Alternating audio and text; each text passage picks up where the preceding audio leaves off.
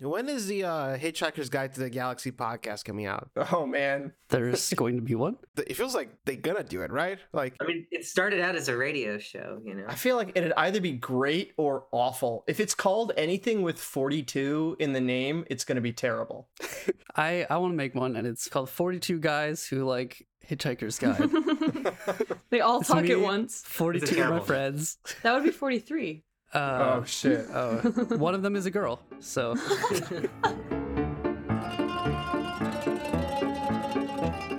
Holy smokes! It's another bonus episode of Full Metal Analysts. Welcome to our show where three writers analyze each and every episode of Full Metal Alchemist Brotherhood, or in this case, the movie. I'm Michelle, I'm Arthur. and I'm Mike. and our guests today are siblings, which fits because this movie technically is all about siblings, although, you know, you can't really tell. One of them is a writer who's making his second appearance on the show, and the other is a podcaster who's just won the iHeartRadio Next Great Podcast contest with her show, Frankly My Dear, the podcast. Please welcome to the show Matt Jekyll and Sienna Jekyll. Hey, Hi, great to be here. I'm back strong for number 2. He was our uh, guest on episode 18. And Sienna, now, Sienna, you have an interesting factoid about your relationship to Fullmetal Alchemist, Oh, yes, I've never seen it ever.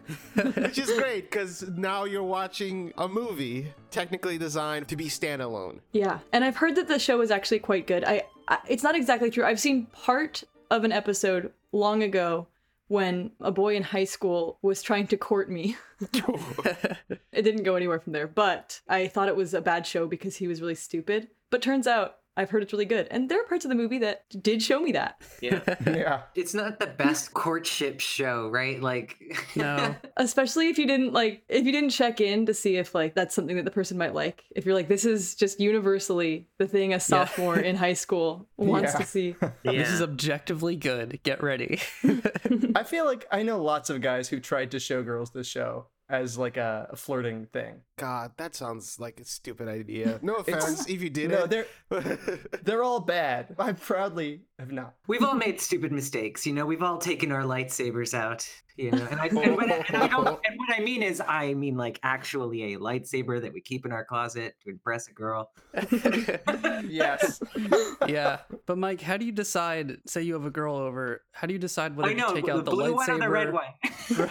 right or you know maybe it's not a lightsaber day maybe it's one of your actual swords that right. you It, it depends on the girl. It own. like depends how on do you know how if it's going to be the classy foil or the Right. the epee it's how classy she is that, that you know you know what i mean like Yeah. there's- it's how- See, that's nice. You have to really know the girl before you can decide that. That's nice. I, I like that. yeah you, You know, Yeah. versus just trying to show every girl you meet, you know, full metal. can tell a lot about a guy from his sword collection you know Right. so it's like is it's a dagger and wine kind of night Yeah. or a lightsaber and juice juice I like how we're avoiding talking about this movie.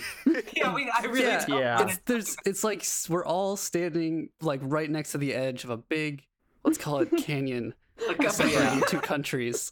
and we just are looking down, and uh, we're in kind of a unique position because we are a podcast about the show Full Metal Alchemist, sort of like a watch along thing. But I think quite a few people who listen to this may not have seen the movie at all. and to those people who say, don't, right? Yeah. there is something we must do. Oh no. So, No. Oh Yes. no. No, not for this one. yes. Oh now my. it's time for our improvised recap, where one of us will do an improvised, in this case, 41 second recap of the entire movie. Not it. Okay. And that person will be chosen by the roll of a dice. In this case, a six sided dice, because we have more than four people this time. I'm going to switch it around. You know, if it lands on one, it's Arthur. If it lands on two, it's Matt. If it lands on three, it's me. If it lands on four, it's Sienna. If it lands on five, it's Mike. If it lands on six, we'll roll it again. Here we go. Let's roll the dice. Who was four? Was it me? no! No! It Was was, I four? me. I'm four. Oh my. Oh no. nice Okay, Sienna, can you? This is probably going to be good. Your time starts in three, two, one, go. a little girl and a little boy are taken with their parents to escape from a bad thing early on, and uh, a girl is scared of this book that has wet pages in it. And then uh, moving forward, there's um, the main characters, the blonde boy, and then his brother, who's a robot guy. Uh, they somehow find these people, and um, they're trying to save these countries that and another country wants to become a new country and they're all next to each other and there's a big canyon and there's also riddles that they need to solve in order to save um magma Pretty I man. mean, do you have more to say? Because I feel like you kind of summed up the movie. We got That's the like gist of reading it. the back of the box, I think. Yeah, you you hit all the important things. oh good all right I'm, good. I'm glad you hit the magma. And you've got to love those great riddles that were definitely actually in it. Ah, it's a riddle, a riddle of bl- blood and tubes. A riddle of blood and tubes. of blood and tubes should be the new name of the podcast. I'm gonna jump off and start saying that Sienna, I appreciate you coming here and uh and watching this movie without having seen Full Metal Alchemist. I just really want to know, did you understand what's going on? I at the beginning I was actually pretty impressed that I thought that I was starting to to get it. By the end, I was completely lost. Though it seems like that had less to do with the rest of the show, maybe. Yeah. Um, what I did pick up on was that these two boys are brothers, which I found out after quite a while of seeing them on screen. But the other thing I was trying to understand the whole time was just this alchemy, and I think I got a bit of it, a gist that they kind of people learn alchemy, they read these texts and try to learn it, and then they can kind of shape the world and metal and it's it, it has a special power it seems to mostly have to do with molding and changing things but um later on i was a little less clear on it once people were swallowing stones Right. Yeah. but yeah generally i That's think i got pretty it good I, though. i'm not sure what the show is like like what the main danger of the show is usually The because show is much stronger. It's a much better. Oh my. You'd be surprised yes. about that. We'll probably clarify a little bit for you, but Well, to bring in some context, so there's this documentary they made about the making of the movie. We're going to put the link to that on the description. The interesting thing about this documentary is that they talk about how the this movie came out after the show ended.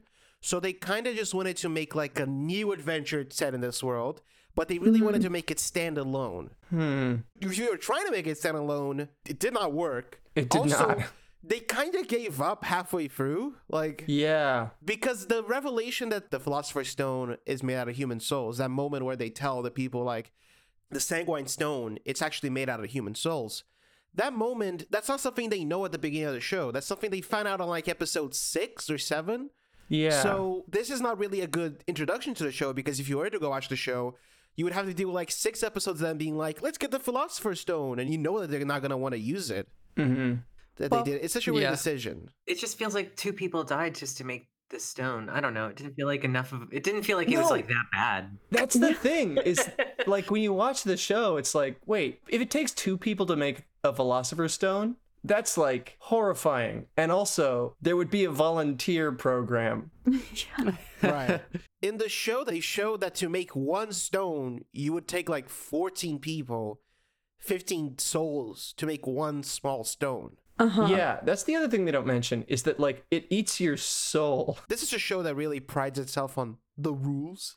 But in the documentary, there's a moment where the producers go, you know, we're going to a different land, so the rules here are different. And I'm like, no, you can't do that. The alchemy that what's her name did, Julia, yeah. I had no clue what that was supposed to be. Was that alkahestry or It's sort of like a version of that. Right. okay? I think it's like a third thing. Yeah, it's green alchemy. Every nation probably has their own variations of It's like cheese. like cheese. Sorry. Before we go any further, and Sienna, I hope we're not confusing you with these explanations. no no they're they're helping The interesting thing about the documentary is that it gave a little bit of information on the director and the writer of this movie. This movie was directed by Kazuya Murata. He directed multiple anime episodes before this, but this is actually his directorial debut. This is not his first movie credit. He actually was an assistant director in Only Yesterday, a movie from Studio Ghibli. He was part of a production committee for Porco Rosso too. And in the documentary, they talk a lot about how he worked in Studio Ghibli. which I think really shows because this movie is kind of like Anna now enter a Studio Ghibli movie, you know? yeah, the animation is beautiful, and the it is that like vague Prague type, like utopian city of Ghibli. When the bad people showed up, it just felt like something you see in a Miyazaki movie. Right. Plus, Yeah. like plucky princess environment. No, all the people with their headbands like really reminded me of Princess Mononoke people. Yeah, that's the vibe I also had, like that Yeah. whole valley at the bottom. yeah. Mm-hmm. Like hidden civilizations and like weird tubes. It, it was interesting though. There is this way that Miyazaki and the show, just Full Metal Alchemist Brotherhood, are both kind of meditations on imperialism. Mm-hmm. They're Mm-hmm. kind of Right. anti-imperialist screeds, but this was just like a big, weird, clumsy version of the anti-imperialism of Full Metal Alchemist. It- This was batshit. Let's just say what it say it what it was. Yeah, yeah, yeah. th- This the movie was, bad. bonker sauce. I was I was really confused about the lands, the different places, the city, the country, the whatever. There were so many. I Yeah. don't know, like nationalities or but they were all the same thing. What's the main Creighton? Which by the way, their oh name my god, their last name is Crydon. Crichton. And then the Creighton are like a Oh, people. Oh, that's I was funny. so confused by that. It was insane. When you asked, like, wait, I thought they were the Cretans. I was Yeah. like, no, Sienna, the Cretans are a people. Why would you? And then when they were like, ah, the Cretans, it blew my horrible. mind. So was Table City what was that? Was that Creighton? They kind of try to do a little bit of like lip service to that anti-imperialist feeling by explaining that like Table City was actually part of this other nation called Milos, and then Oh. Greta came in and took over Table City, trying to find the Sanguine Stone, the Philosopher's Okay. Uh-huh. Stone. And that's why there's a valley, it's because they were digging. And meanwhile, Amestris, which is this whole other nation, which is where the show takes place, Yeah. took over Table City from the Cretans. It was not until literally the last, like, three minutes of the movie that I fully understood, like, what the Cretans did versus Amestris. Why did Ed and Al even go on this mission? You know, why did they go at all? It makes no sense. N- Yeah. I think the reason is because they wanted to see if there was anything that could give them their bodies back. Oh. It was totally, it's poorly set up, and there's clearly that's not going to happen because you have the whole rest of the show that happens after this. Right. Maybe hearing some kind of rumors of a philosopher's stone or something, something like there are reasons that they could have been interested in all of this. You know, like there's things that, Mm-hmm. but it's like they don't personally connect to those things until like, I don't know. It's definitely after the midpoint, right? I think that's the problem with the movie is that it's impossible to set up major stakes for these characters that are already situated in a show that fully explores those stakes. Yeah. So you have all the characters you know and love from the show who just kind of take a train into another town where we have a different movie going on that has a fully different protagonist, like the brother sister. Like that is that's Yeah. the movie is about what's her name, Julia? Julia, you forgot her name twice now. Yeah. I kept thinking it was April because she's dressed like April O'Neil. I know. What was with the outfits? Where there was a guy, the guy was in a John Wick outfit, and the lady was in an April O'Neil outfit.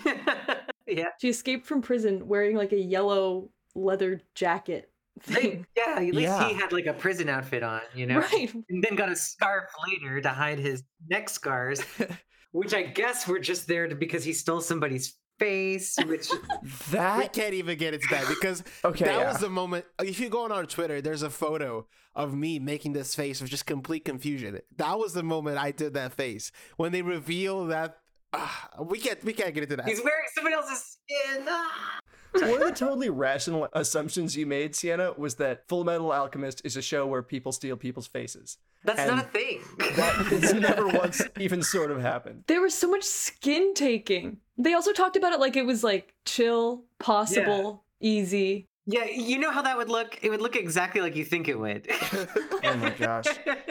You know, we're going to get into each of the characters, but before we do that, I just want to bring up a little bit in regards to the writer, because the writer of this, Yuichi Shimbo, in the documentary, they explain that this is a guy who, like, he mostly writes novels. He's had, like, one movie credit, which was adapted from one of his novels. What Arthur was saying that the problem with this movie is you can't have good stakes because we know these characters are not getting their bodies back because this is not said before or after the show. Not only that, but they specifically chose a plot which Ed and Al are completely auxiliary to. Yeah. I think you could have had a plot line that they were more central to. Actually, way more interesting would have been just to have Ed and Al not be in this. Honestly, There's there are things that they don't explore. No, in the movie, just have no edit. Like this, this could have been a movie set in the world with these stakes, with these you know core principles that we come to understand about philosophy stones Yeah. and what, what they require and all this stuff. So we would have some inside information, being fans of the show, and be like, oh, this is.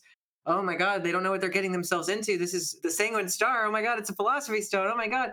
And then just no Ed and Al, just to, like, why are you? You know, they just come in at the end for the fight scenes, and then the actual characters who who this matters to don't really do much, or, or and when they do, it it just feels contrived and weird. They mentioned in the documentary they wanted a plot like Castle of Cagliostro, which is the Lupin the Third movie that Miyazaki directed, or they wanted something like Indiana Jones. There's that joke everybody makes that, you know, if Indiana Jones wasn't in any of his movies, nothing would have changed. Well, that is true in a certain way. The reason why those movies still work is because, you know, we don't know that Indiana Jones is going to survive this.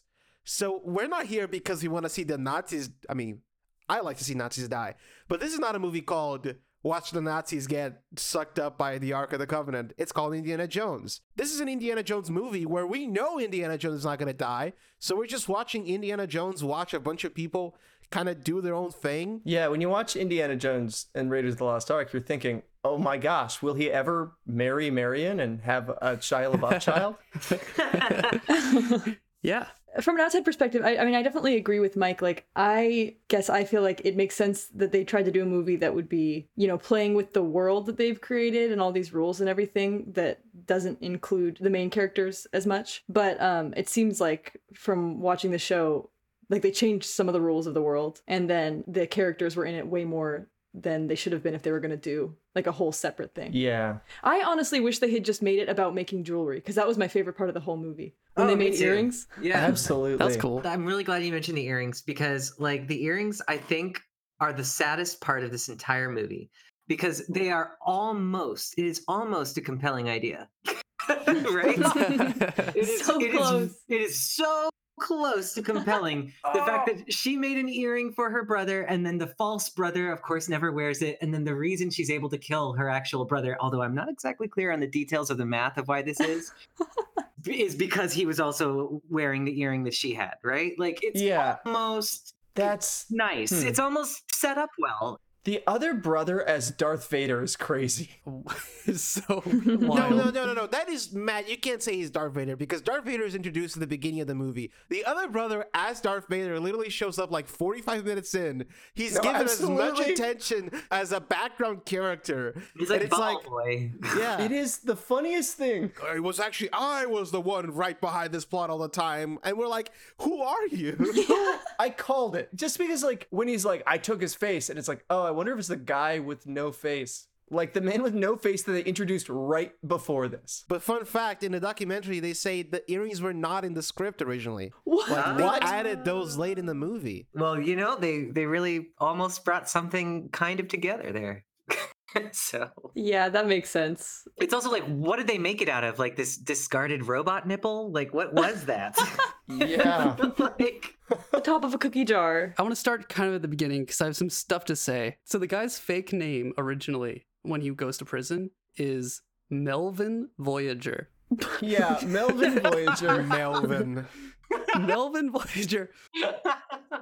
Really funny. It sounds like a one of those quizzes, like what's your FMA universe name? your FMA name is the nerdiest guy in your third grade classroom and his favorite Star Trek series. right. And- Yeah. Mine specifically is Eugene Deep Space Nine.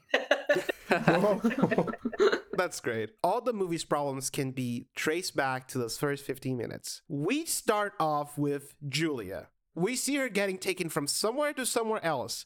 We don't know what's going on. And then we see her parents dying, and then her brother, there's a weird sound effect, and something happens to her brother. And then we cut to Ed and Al, right? Ed and Al are in Central. There's an explosion.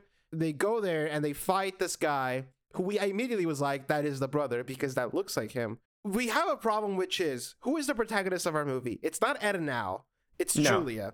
but we're just as confused as Julie is in the beginning. We're actually more confused because we don't know where she's being taken from. Like later on, we find out that they used to live in the valley, but because their parents were alchemists, they were pushed away into Creta or Cretan or whatever the hell you call that country. Which is like, I totally did not get that. I'm just like assuming because this movie seems to have weird political analogs, but but is not specific That about don't any quite of them. play out. Yeah, There's some it like skirts the edge of of kind of a Palestine allegory. I know they keep going, and you're just not sure what they're trying to say. And there's It's- also like weird Hispanic names for the canyon residents, for the Malotians. For like three of them, Okay, and then my favorite one is how there's a character named Alan. And then Alan turns out to actually be named Raul. before immediately dying. That actually kind of throws out the Hispanic names of for canyon people theory. theory. Yeah. Wait. so confusing. This movie really only serves as a big weird thing to traumatize Ed and Al for later in the Not series. even at an out. I honestly think this movie only exists as like this very boring story about this female protagonist. What I wrote down about Julia is that she's like the one human actor in a Muppet movie. That's exactly That what is a she's perfect like. comparison. Yeah. That's exactly what she is. Yeah. The brother is like the other human in the Muppet movie who is always Tim Curry. exactly. right, right, right, right. Rawr, I am your brother. I'm your brother. Do you think those bat people were more of a symbol? Yeah, I Yeah, would they- really. I hate you. I hate you. By the time we're starting to get used to what's going on, this movie throws something on us. Like we're getting used to it, and then suddenly there's bad people. We're getting used to the bad people, and suddenly there's the wolf people. Who Yeah. the wolf people don't even get fully explained until the last 25 minutes of the movie. I still didn't know who they were. I had to go on Wikipedia to look. Wait, who who what are can The you explain? wolf chimeras, like they are supposed to be workers for the Cretan army. Yes. Okay. Somehow, Sienna, you picked That's up the on this, only and thing I, did understood about this not. movie. The only thing I understood were these werewolves. really? Oh my god. yeah. Please, please can you explain it? Well, no, I mean, I, I didn't understand it in a way that's going to be helpful for anybody. But somehow, from the beginning, they were saying that they were part of the Creighton military. And I think they were just like a, whatever their special name is for their team, they were like a wolf team that works for Kreta. But I also assumed that they were probably in the show. Wait, yeah, this is a way that Sienna was helped out, I think, by not having seen the show because Right. Right. these are the only chimeras that are in this movie, and they all work for the Kraton Empire or whatever. So it would only make sense. It was pretty clear to me. it's pretty easy to assume from this movie that wolf chimeras are kind of a, a faction in this show. Right, right, right, right, They're right. kind of a faction, and also kind of a rare faction that it would be weird for the Kraton Empire to have. Not, not one, not two, but three. so you know what you've done by watching this movie first is kind of drink an entire bottle of Tabasco sauce. like you're supposed to And I'm like, put this it- could be good on some. Like, this is sort of good. yeah. Yeah. Like wow, if you just sprinkled this over like 50 meals. The one constant in this movie is that every time anyone jumps or falls off something, they show that entire fall. happen. Yeah. I loved that so much. no, we had a huge laugh because like a wolf jumps off a train Yes. one point, Yeah, and he falls to the bottom. and I was like, and splat. It's like 10 seconds of this wolf falling.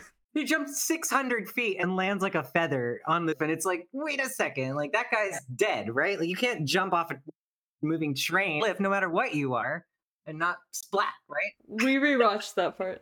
The animation in this, I really enjoyed it, but there were moments where it was like really well done and you could feel the weight. There's this moment where Al is running down the hill while carrying Julia, and you could see his legs speeding up and struggling to keep up with the speed, with the momentum. That felt extremely Miyazaki. That little bit of Oh, animation. that was amazing. The animation was pretty. There are moments where there's just complete weightlessness in the characters. Like they're just Totally. like flying around. They're doing acrobatic motions. Like when Melvin gets out of the train and goes to the roof, like he literally does a backflip that feels like it has no gravity. It just he just goes whoop, and it's it's insane. Yeah. Ed sticks his foot out to trip people and they do a flip over them, and it just feels like that's kind of how people trip in this movie. Oh, want, want to hear my New York Times critic review of this? Yes. Mm-hmm. Much like the bat people that appear in the first half of the film, I find the stakes of this movie to be weightless. Ooh. Oh, pretty good.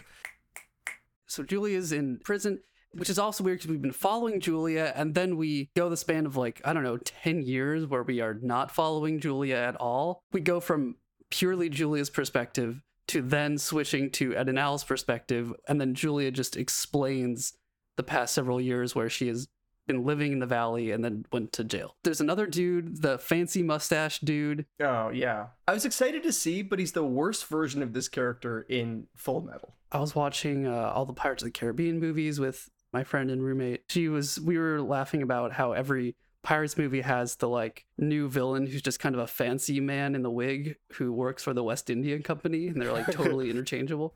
He felt kind of like that.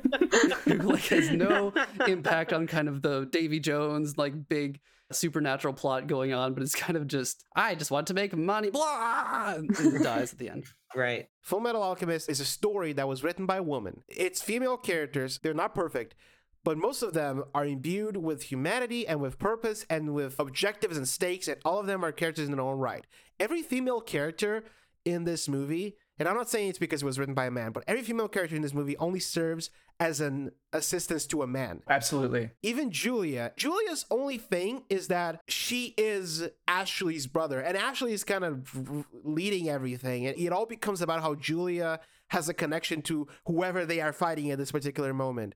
Even her big moment of like power when she swallows the stone, it just feels like something she did because she saw the other guy do it. It's like, Yeah, it did feel like that. did you guys watch the dub version or the sub version of this? Dub. The dub. Yes. We watched the dub too, and uh, I really like how the new actors they just seamlessly fit in. You know, they do a really good job connecting with these characters, but the material they've been given is not up to par. Yeah. It's weird when I'm connected more with that random soldier who dies, uh, Pedro. than I Pedro. did He knew the with, like- risks. he knew I, the yeah, risks. I liked Pedro a lot. too. When When Pedro, and got Ed- killed, we were like, Pedro shows up and he's like, My parents got killed. And then he gets killed. And that's his whole character. Well, but Pedro works more because we get something that we don't get with any of the other characters, which is aftermath. You know, after Pedro dies, we get that beautiful scene where we see the burial. When, Yeah. That was beautiful. That was very beautiful. that did feel very Mononoke. when that bad woman dies, the leader of the resistance, like Yeah. she just she just dies, and it's like bye. It's like ah Rebecca. Uh, Yeah. Wait, was her name Miranda? Miranda, yeah. Do something like that. Yeah, it is crazy that we got that for Pedro. Yeah, but I, I know what that moment was supposed to be trying to do because Ed and Al were like, we don't want anything to do with this town. And then they see all the death and suffering that's going on and they're supposed to change their tune a little bit. I checked this because I thought the part after where they go into the underground city was very confusing. According to Wikipedia, they're there to destroy the stone and to stop Julia from using it. So, Oh. which was really poorly explained. Yeah, so yeah. I like when Julia ex- first explains the legend. Yes, wait, are we going to talk about the lava? Yeah, where she's like, there's this legendary substance. It's called lava, and legend says that it's really, really hot. And she doesn't call it a substance. She calls it an ancient, like, force. Yeah. Yeah, it's of Called course. lava. Called It's magma. really it's super unclear. It's one of the most convoluted parts because they're trying to explain what they want to do and they're basically like, yeah, we need to find the door of truth and also there's lava. you know, it's like, wait, what? Yeah. When something is set in a weird time period, sometimes you'll run into something where they'll invent something that already exists and you're like, "What?" And that was a moment where it's like, "Wait, have they not discovered lava?" Well, clearly they have because they call it lava when the dam breaks and lava Yeah, and starts they don't- floating into the valley. Oh, they do. Interesting. I feel like a good amount of this movie is this true that a good amount of it was that they had I still don't really get what the ultimate goal was, but that they had like options. So like, all right, here are like three ways we could like beat whoever we're trying to beat. And then they just were talking about what the best one would be. Was like a good portion of the movie. Yeah. That's how I saw it. Also, they the problem with that is like the reason why they want to get the stone is because they want to overthrow a mistress and get them out of Table City. However, when they actually start attacking Table City, they're winning without the need of the stone. so it's like, yeah. why did you need the stone in the first place? Because they're actually pushing them off perfectly. Like they're doing a really good job, and they have the help of the people of the town. Like there's a guy who just throws a bomb out the window and runs back in. It's like they were like they concepted a city and they were looking for one and they're like, "What if we just did Omashu?" Yeah. Yeah. From Avatar. It really felt like that to me. Yeah. and then they didn't explain anything else. Okay, so the city is full of tubes. It turns out that the old version of the city is underneath the new version of the city, and all these different governments have been trying to excavate it to find the stone. And turns out the whole city is a giant transmutation circle, but it's 3D. Yeah, Oh, this that time was cool. it's 3D. That was cool. Actually, that was No, that was really- super cool. Right, like when they did the flip, it was like, oh yeah, okay, let's see. Full Metal Alchemist 3D. yeah, you can't have a movie in that in like 2009 without it being 3D. Yeah, but do you think that's what all those people falling for a long time was? Like, yeah, it's like, whoa, they're so far away. they're so far away. Famously, 3D movies love to show you how far away they can actually get. it's like it just keeps going. it's like I'm really there looking down Whoa! to something very far away. I'm reaching out and I really can't touch it. It's like I'm really far. It's like I can reach out and I cannot touch it. I could never touch it. It's too far. It's too far. Wow, it's so real. I believe how far it is. The funniest line in this movie had to be when, out of nowhere, fake Ashley just goes, Our parents were killed by wolf chimeras. Like, God bless Matt Mercer. He is trying his best, but that line, me and Mike, we just started laughing so much. My favorite line, Melvin, like, Melvin Ashley Atlas shows up and Ed goes, "It's the fugitive punk." Yeah. I think all my favorite lines came from this one guy whose whole job was to whisper exposition at different points in the movie. So, like, at one point he goes, So that's it. His soul is bonded to the armor. And they first. Tony! Oh. That's Tony, the security guard. Tony? That's Tiny Tony? Head Tony? That's Tiny Head Tony? we were freaking We loved loving him. Tony. Tony was great. hey, I'm Tony. I'm the guard. Tony was brilliant because it happens a lot. Like when a character's far away, they kind of do like a chibi weird animation of them. hmm And Tony has like the distinction of looking exactly the same close up as he does far away. Yeah. It's like, thank God for Tony. He always knows what's going on. Just looking weird as hell. We love Tony. I think that it, it felt weird for me in the context of this movie. And maybe if Julia had been a real character and not just girl protagonist person. Al is a really fascinating, great character. He doesn't have the same like macho impulse that Ed has. Right. there's something really nice about the fact that like Al is very maternal. Like he just cares for people because he's empathetic and he does. There's not a lot of self focus there. He's a great foil. Like, They're, they're they're a good duo. Even in this movie, they still work as a I don't pair. know. Yeah. I think it's cool that Al gets this at the end. And there's sort of an implication that we didn't get in the show itself that Al gets, Horny? That Al gets horny? yeah, that Al gets horny. And No, that's straight up. That is that is an interesting Let's not use Be- horny because- in relation to a 14 year old, guys, please. Oh shit. Yeah, fourteen year olds are not horny. Come on, That's not what I meant, Mike. a fourteen year old boy. Come on, come on. Let's be real. Let's be real. Al is my favorite character in the show because he is so empathetic and sweet and caring and is like the emotional heart of everything, the like guiding star of conscience and heart for Ed and everything like that. It's cool to see see a hint at that. And I think if this movie added anything, which I'm not sure it did, to the canon of the show at large, it may have added that I can sort of imagine in my head that after the show is over, Al comes back and, and these two hang out. Ugh, I hope not. Like th- this is it. Is that I like the idea that Al is horny. I, I think I just would so not ever want to see any of these characters come back. Absolutely not, yeah. That I'm just like, why for this awful person? Wait, is she awful?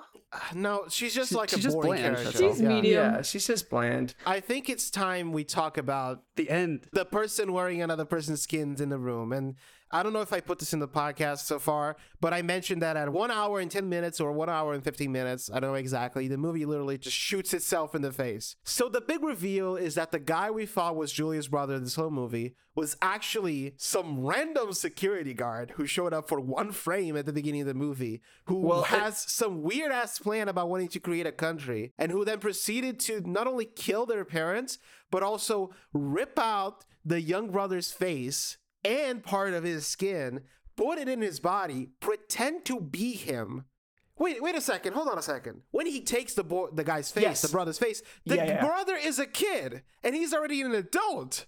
Yeah, the way he was talking, it did not seem like he knew alchemy before he overheard them talking about it. Right. At that point, I was like, wait, that's why there were two different scenes, is to show you that guy for a second when he would overhear something and then give him a plausible amount of time to learn alchemy. I don't buy that. Julia has the other half of the tattoo that he needs, but because she's a child, he needs to wait for her to grow and stretch the Grow tattoo more out skin.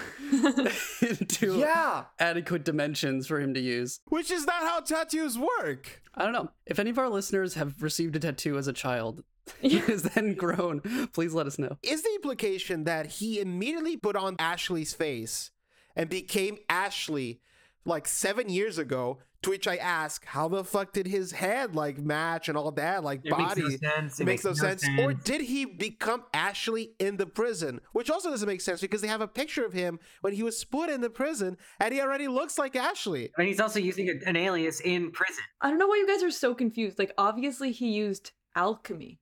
That's not That's- how alchemy That's That's, works. not true. how alchemy works. Wait. Sometimes it takes, you know, someone who, you know, is coming at this with a fresh eye to really It's like straighten someone this out. explaining The Last Jedi to me. and who's never seen Star Wars. And I'm like, oh, okay, well, I guess you just know everything, don't you? I think this only works if you've never seen this and don't know the rules at all. Right. And can just be like, yeah, yeah, that I guess is what alchemy is. Because there seem to be no rules for it, and people can just put other people's faces on themselves. Yeah. But you guys are saying that's not how it works. That this guy used to be blonde was the craziest thing to me. yeah, he took his hair too. Yeah, he Wait, did. Right, you're We'll right. talk about that. What, he must have not had a lot going on in his life. You know what I mean? He, he- this is a long con. It's a big sacrifice. It's like, I'm going to look like this kid is just going to turn out looking just forever because my plan is to wait 20 years and then. yeah. Wait, is he able to grow his hair? Whoa. I don't understand, man. Uh, her fake evil brother gets defeated by her real brother who shows up and says, I've saved you. And gets juiced. He's like, also, I am also evil. Right. But he's not so evil that he can't be knocked around and like, okay, I'm cool now. That was so confusing. I just couldn't figure out who the bad guy was. this whole face grafting plot makes me remember that there is a character in the show that can shapeshift. No, absolutely. I was thinking about that. Like, envy exists and is alive at this point. Not only that, but also they try to make it so separate from the actual plot that they ended up making it just a weird echo of the show's plot. I feel like all anime, standalone anime movies are weird echoes of the overarching plot. It's very odd. If they wanted to do a movie that is just these characters going on a standalone adventure, why not start it before the series begins? Yeah. They're not going to find their bodies, you know? But that doesn't have to be the only thing they do, you know? Right. It could have just been like a random mission that they had to do as early state alchemists. What if it's a random thing they had to do for their teacher? Like, Oh, wow, there's a that's whole great. world that they ex- set up there that they don't explore at all. Or like Sienna brought up, just don't have them there. Yeah, that was me. Not Mike. Me. Oh, sorry. just kidding. It was Mike. And meanwhile, we lose like 15 minutes of it just cutting back to other characters from the show who had nothing. Nothing. Ro- Roy and Hawkeye just kind of taking a train into the city and be like, oh shit, and then kind of taking a train out at the end. That was basically their whole thing. Okay, we have one more plot point, I think, that we haven't talked about, and that's that so the real brother is missing his face. He's been working his way through the military. Uh, he wears a mask now with like lots of tubes attached to it. And then Right. he's just kind of watching things. And then at the very end of the movie, he unplugs all the tubes, like and Right. all the juice comes out and then he comes down he's like look it's me your real brother and he stole my face then he kills atlas yes. who was pretending to be ashley who is pretending to be melvin but after that he's like i'm going to kill you all or something Yeah. This was the part of the movie where it just became they like forgot to write an ending. So they just all of a sudden started throwing other movies in here and like in rapid succession you get this literal moment where Ed is like cast it into the fire, Julia. Destroy it. And she goes, No. Have the Lord of the Rings moment. So you have Lord of the Rings, you have Face Off. And then immediately that's followed by an I am your brother moment. Right. I mean, I, I don't really expect much consistency from twist villains. Mm-hmm. Atlas, before he's revealed to be Atlas, is like this very controlled guy. But when Mhm. he reveals himself to be Atlas, the dude just flips. It's like he literally spends the last 10 minutes of the movie covered in blood, jumping that what around that like was? a madman. Yeah. He was just red, and I couldn't figure out what why why. I thought all his skin got blown off at some point. That's another movie reference. You see, he was a rude red guy at that point. He was Deadpool. Ah, yeah, yeah, yeah. They kill Ashley g- almost, and then Julia brings back the real Ashley and gives him his face back. I thought there were no stakes or consequences at all for using these stones to bring him back to life, which, which they qualified he didn't actually come back to life. He was already clinging The back to end. life. Yeah, that like, oh, he was only mostly dead. That's Just for any rule grubbers out there, he was not quite dead. And in exchange, she gives out her leg. right, she loses a Oh. leg. Oh, that's why she a lost that. leg? I also didn't notice that. I it took me until she comes back later on with the automail. I was like, when did she lose her leg? And then I checked back and I realized that's supposed to be the price she paid for giving her brother's face back. I guess. Fucker, if they just Oh. cut out like 15 minutes of meaningless. Eye for an eye, tooth for a tooth, face for a leg. It ends with him putting on a mask again. yeah, and then he puts a mask on again. So over he's his still face. fighting for the Creighton. Well, I, I took that to imply that he's still fighting for the Creighton military against her. I'm sensing a sequel. Wait a second, wait a second. There's actually a moment at the end. The movie doesn't seem to focus on a lot, which is kind of fucked up. Ed and Al are going back to Amestris. There's just this comment from Roy where he's like, Wow, they sure are loading a lot of soldiers here. After all, they are preparing for a war with Milos. And I'm like, What the fuck? No, what what No, I know. Ed and Al are still working for the Amestran military and will be for a very long time. And like Amestris is going to like everyone they just helped, Amestris is like straight up gonna kill. Yeah. We're Oh my going to go conquer that city again, that holy land. That whole scene, they're standing on this big stone pillar that they made with alchemy, this like very precarious stone cylinder over Right. like a thousand foot drop. And she walks out on this round pillar with crutches. And I'm just like, Can anyone help her?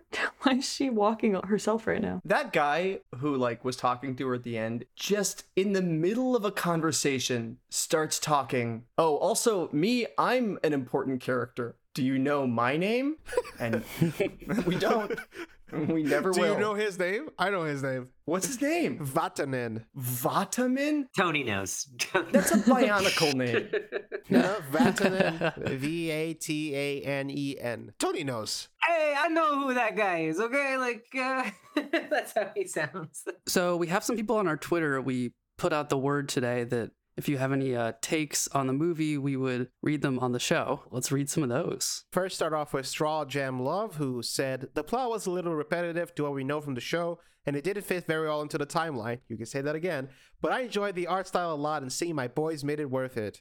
I wanted it to be even more Winry and old man interaction. Winry deserves all the praise. Second old man Geppetto Automail guy that we've gotten. There's no time to fix your auto mill. There's lava coming.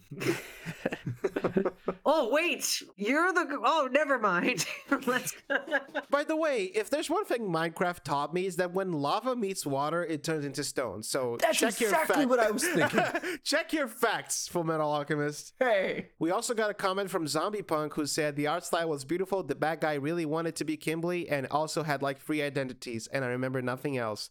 pretty good, you don't have to remember anything else. pretty good, pretty close. And Jad the Mad one said, I think that this movie shines in how much free reign individual animators were giving on to stamp the film with their own personal style. It doesn't always feel cohesive with FMA's general look or world, a criticism I also hold for the film's kind of messy plot. But I don't know much about the behind the scenes, so I can't really comment further. Again, I recommend checking out the behind the scenes documentary. We put a link to it on the description. There's a moment I actually really enjoyed in the documentary. Where they're all on fire and No, screaming. no, no, no, no, no, no, no, no. It's actually it's actually a very emotional moment because the movie came out pretty close to the Japanese earthquake of 2011. Oh, interesting. They talk on the documentary about how like you know people need to cheer up. Some people lost family members. Some people lost property. These people lost the plot. Wazing. Mike. That's Mike's New York Times critic review. Yeah.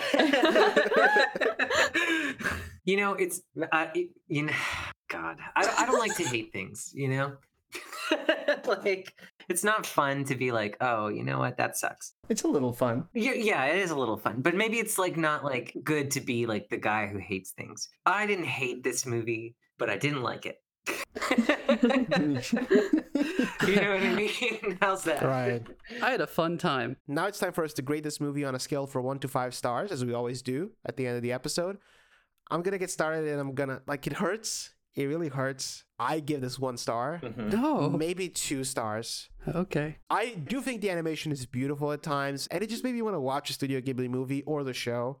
Like it couldn't do either perfectly. It's still like a bad version of the two. I don't recommend it. Honestly, if you're going for the completionist take, go ahead. Clearly not necessary and almost by design. I give this a three for what it is. I had some fun and there were some cool fights and uh, the the villain was so ridiculous that kind of looped around for me. I give it one star for what it could have been, which it just feels like a lost potential. That's like my biggest disappointment in the movie, not what the movie is itself. I think it's borderline unwatchable.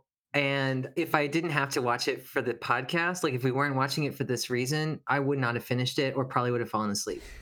I think it is honestly trash. It is terrible. It's sad for me to see characters I like in it because it's just like, ugh, God, it is garbage.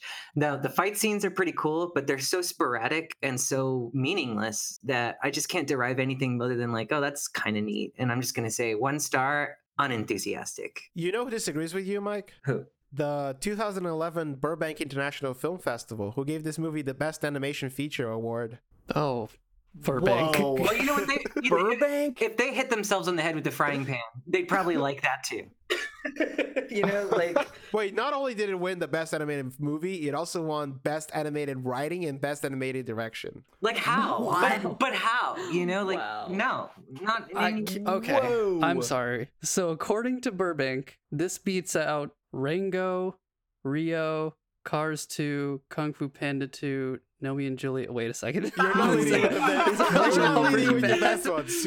Dark year. It was a rough year. It was a rough year for animation. Arthur Christmas, uh, The Smurfs, Mars Needs Moms, Happy Feet 2, Hop, Alvin and the Yippee, Hop. Chipmunks, Chipwrecked. Oh, that was a good one. that was a good. This may actually be the best animated movie of 2011, and that is very sad. Going back to the grade, Sienna, what is your grade? Gosh, well, the beginning of this movie, if it had all been just like the first 10 minutes, I'd probably give it like a three, three and a half maybe. But I just like the rest of it, like, didn't even like take. Like, as a movie, I didn't even, I wasn't engrossed in it after that at all. so I guess I'd have to give it like a one, but I'm going to give it a 1.5 because the parts that are clearly about the show made me interested in the show. Would you watch the show? Yeah, I would watch the show for sure. It was really, uh, very interesting concepts. So it worked as like a two hour advertisement. That's the thing. The advertisement took place in like the first 10 minutes as well, though. They told me what it was about, and I was like, that sounds really cool. And then I had to just sit there for the rest of this. as, they, as they told you an unrelated story. yeah, an unrelated story that went nowhere. Yeah, I think I'd give it a one because I was thinking before, Sienna, before you said that, I was like, wow, if I had only seen this, I don't think I would ever watch the show. Like, it's too much. It's like, it doesn't have any of the subtlety or like interesting plotting of the show. The animation is gorgeous, but like, as far as anime movies go, it's pretty good. Yeah, I, I agree with Mike. I think I give it a one out of five. I think I'm going to be so pleasantly surprised when I see the show someday. Oh, I bet you are. And we're going to have you back for that. It's just going to be called, Oh. Yeah. And if you don't want to be in a well animated but ultimately very forgettable mess, don't forget to follow us on Twitter at FM Analysts. That's FM, the word analysts, on Twitter. Subscribe to us on Spotify, iTunes, or wherever you get your podcasts. And don't forget to leave us a review. We love to see those. We love Tostitos. We love Tostitos. God damn it. I changed it so, because originally it was we love to read those. And they were like, Doritos? you cannot win. It's all. There's always going to be a snack food. It sounds like whatever you say. We'd like to thank Sarah Lerner for managing our Tumblr. You can check that out at fullmetal-analysts.tumblr.com. But watch out, there are spoilers there. If you like this episode and would like to hear more, why not subscribe to our Patreon? For just $2, you'll receive extended versions of each episode a week early. That's right, you can listen to next week's episode right now by going to patreon.com slash fmanalysts. I'd like to thank our guests, Matt and Sienna, for coming. Thank you so much. Do you guys have anything you'd like to plug? I will plug my podcast, Frankly My Dear, which will be coming out in a few months. But before then, you can follow us so you can keep up with it. So at FMD the Pod is our Instagram and our Twitter. Follow us there and you can uh, listen to our podcast soon. Can you just tell us a little bit about it? Because I think it's a really great idea. Well, you may be able to tell based off of um, how I've been responding to this movie, but our podcast, myself and my partner Liana Holston, neither of us really understand cinema, and we're both stupid and confused by most movies. So we are going to watch every movie on the American Film Institute's greatest movies of all time, and we are reviewing them as people who don't know very much about movies. That's so, excellent. if you don't know anything about cinema, it's the show for you. Or if you do know a lot about cinema, you can hear our fresh takes. I guess I'll just plug my Twitter, Matt Jekyll or at Magical, M A J I C U L. I'm out there. Other than that, just kicking around. Just look for him kicking around. Before you go, Matt and Sienna, we have a tradition. Can you two do your best Full Metal Alchemist just like they do in the interstitials? Full Metal Alchemist. Full Metal Alchemist. Great. I only heard one of these ever in my whole life, and it was just now. Pretty good. Full Metal Alchemist. That'll be all for now. We'll see you all next time on Full Metal Analysts. Until then, stay frosty, everyone. Bye.